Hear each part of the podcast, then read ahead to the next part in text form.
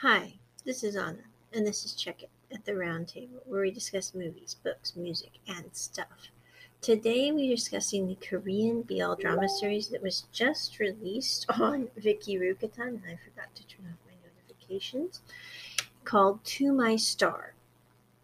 This series is absolutely awesome, peeps. If you have not seen it, go over to Viki. You can watch it for free with English subs, or you can pay a small fee and watch it without advertising, which I highly recommend. If you are not into BL drama, I would still extremely recommend this series because it is not like typical BL drama. It is like what I would consider kind of almost on par with Until We Meet Again and Love Life on the Line or HIStory 2 Right or Wrong. This is going to be one of the ones that I go back and rewatch several times throughout my life because it was just awesome. The story involves Kang Seo-jun and Ji Woo. Kang Seo-jun is a top paid actor in Korea who's having some maligning going on with the news and his character regarding another actor and a possible fight they had. So he ends up hiding out at this chef's house whose name is Jia Woo. Jia Woo is a very closed and insular person who does not like the idea that his house is now inhabited by this basically I would call him kind of a reincarnated dog. I don't mean it weird. He's just so excited about life. He waits for someone to get home and he wants to eat a lot of food. I mean, you know, he's got a lot of similarities. There's actually a joke in one of the scenes where Jiawoo says, Were you a dog in your past life by chance? But anyway, they start out basically as enemies Jia Woo does not like him at all, mainly because he is an actor. He drank all his beer in his fridge one night and he didn't replace it the next morning, which really made Jia Woo mad. Um, Kang Jun really likes Jia Woo, I think mainly because he sees him as kind of a. He likes challenges, I think would be the best way to put it. And Jia Woo is certainly a challenge because he will not be friendly with him.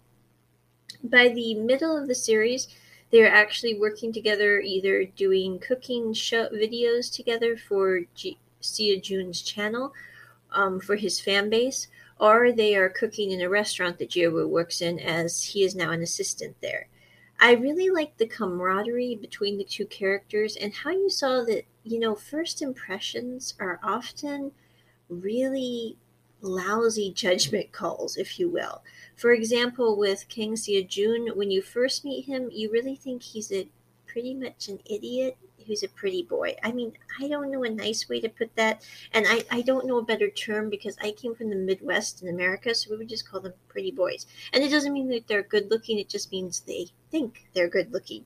And so, anyway, he seems to be that kind of person doesn't seem to be very helpful in real world situations. But by the end of the series, I think the thing that really stands out about this series is Seo Jun really does have good character. He also, even though he can seem lackadaisical at times, when it comes down to brass tacks, there's a point where Jia Woo is being basically blackmailed and has to take his deposit for the house to give it to the restaurateur because he saw Jia Woo and Sia Jun um, having a possibly romantic moment that really wasn't, um, well, it was kind of confusing. But anyway, it wasn't an amicable, amicable moment for Jia Woo. But anyway, he got a hold of a picture of them together, and he was basically trying to blackmail Jia Woo and Sia Jun. And Jia Woo was going to take that hit, and instead, Sia Jun came over, paid off the blackmailer himself, and said, You know what? If you're going to be taking money from someone, don't take it from someone who doesn't even have a house. You know, this is just wrong. And I really think that that scene in particular impressed me that the Sia Jun character wasn't as silly as he seemed. And also, as the story progresses in that episode and the final episode, you really do see that I think with Sia Jun's character, he uses humor to kind of make the world a little lighthearted for those around him. He also has extreme PTSD issues, especially when there is breaking glass, and you never find out why in the series. But the fact that he can function and act pretty okay most days is, I think, probably a big deal for him because of where he probably came from. I really like how he and Jia Wu connect and become friends in this really kind of crazy manner. And also how Jia Wu, who is a character who really has walls up. I mean, if you want to talk about a walled fortress, um, Jia Wu's personality is definitely a walled fortress. But the thing that you do realize by the end of the series is he's really quite funny and comfortable once he's around people. It's just he doesn't trust people easily.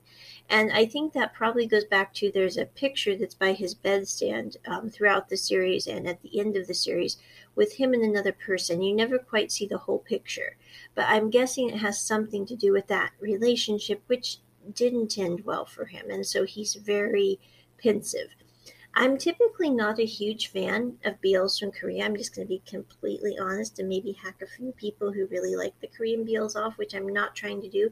But the thing that I do not like about the films from Korea that I've seen thus far is my first one was Where Your Eyes Linger, which I found to be rather unimpressive simply because the characters they didn't seem to be comfortable even as friends together, let alone as more than friends together, to be quite honest. And also, you had a lot of humor that is kind of prevalent in certain K dramas, which just isn't my kind of thing with the slapstick. We then had um, Mr. Heart, which I did watch and finish, and you guys can listen to the reviews on this podcast. Again, I just really wasn't impressed with the quality of BL drama.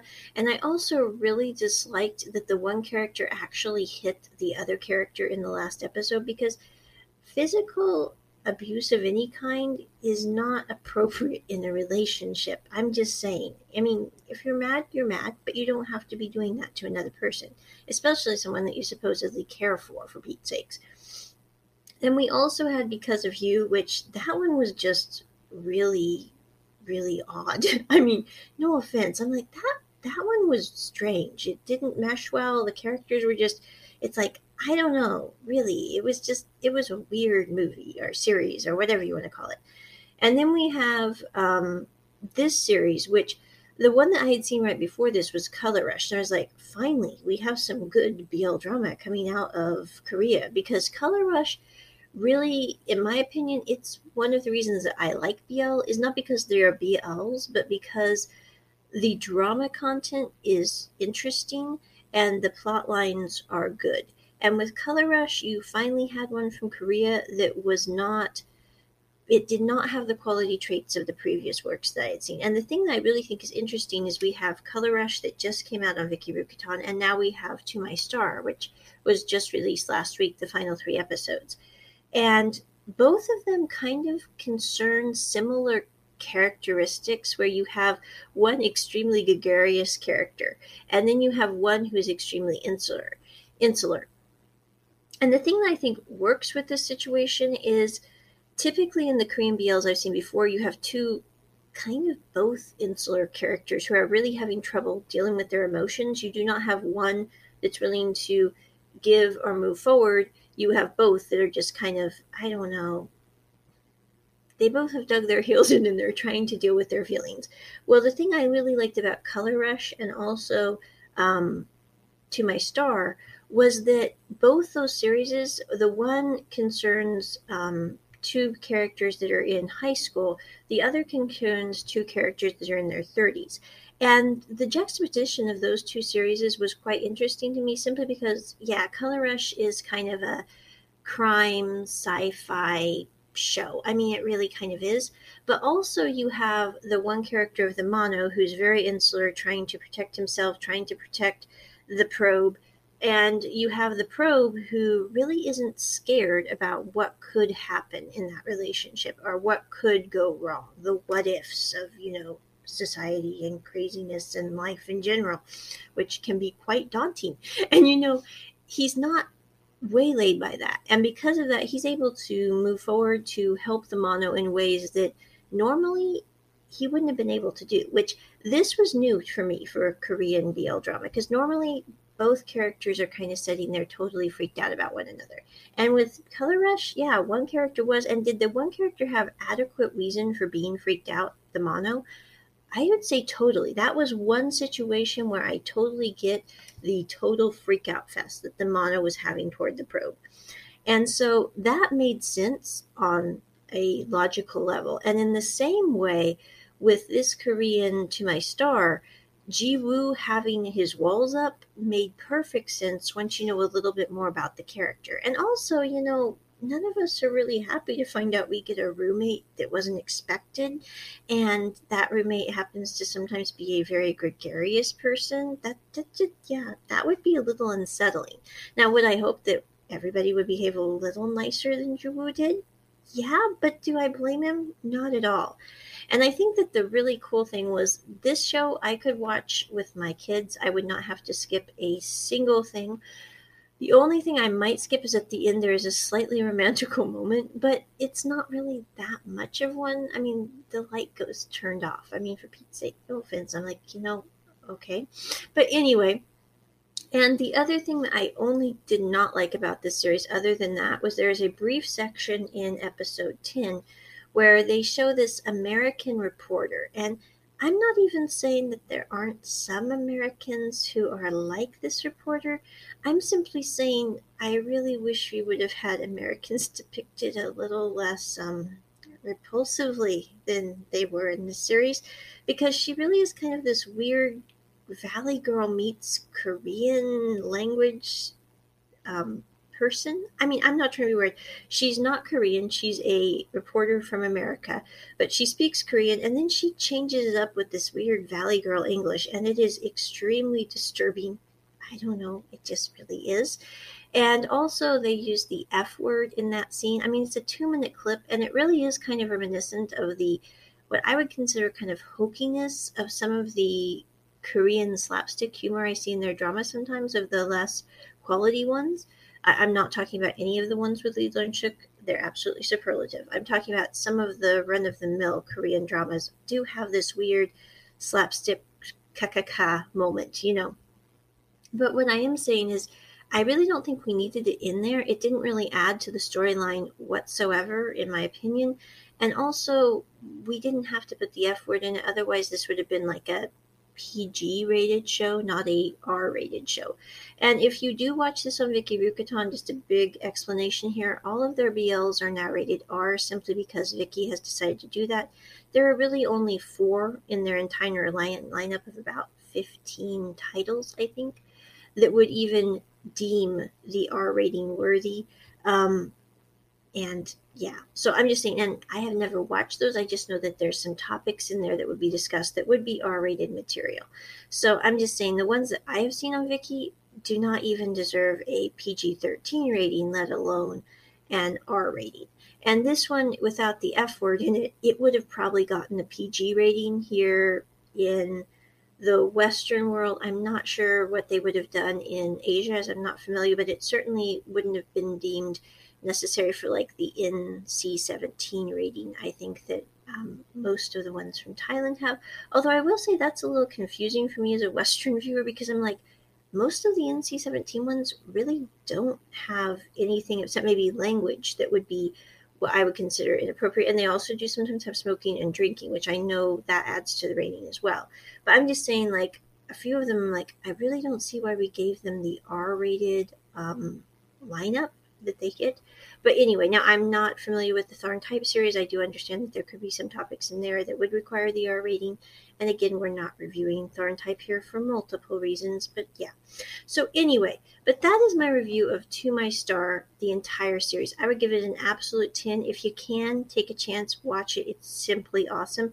You can also watch some of the episodes on YouTube, I believe. And in addition, this has a beautiful musical score. I mean, just wonderful. So I really can't recommend it highly enough. Check it at the round table. Bye. Hi, peeps. Just a little addendum here. Final thought.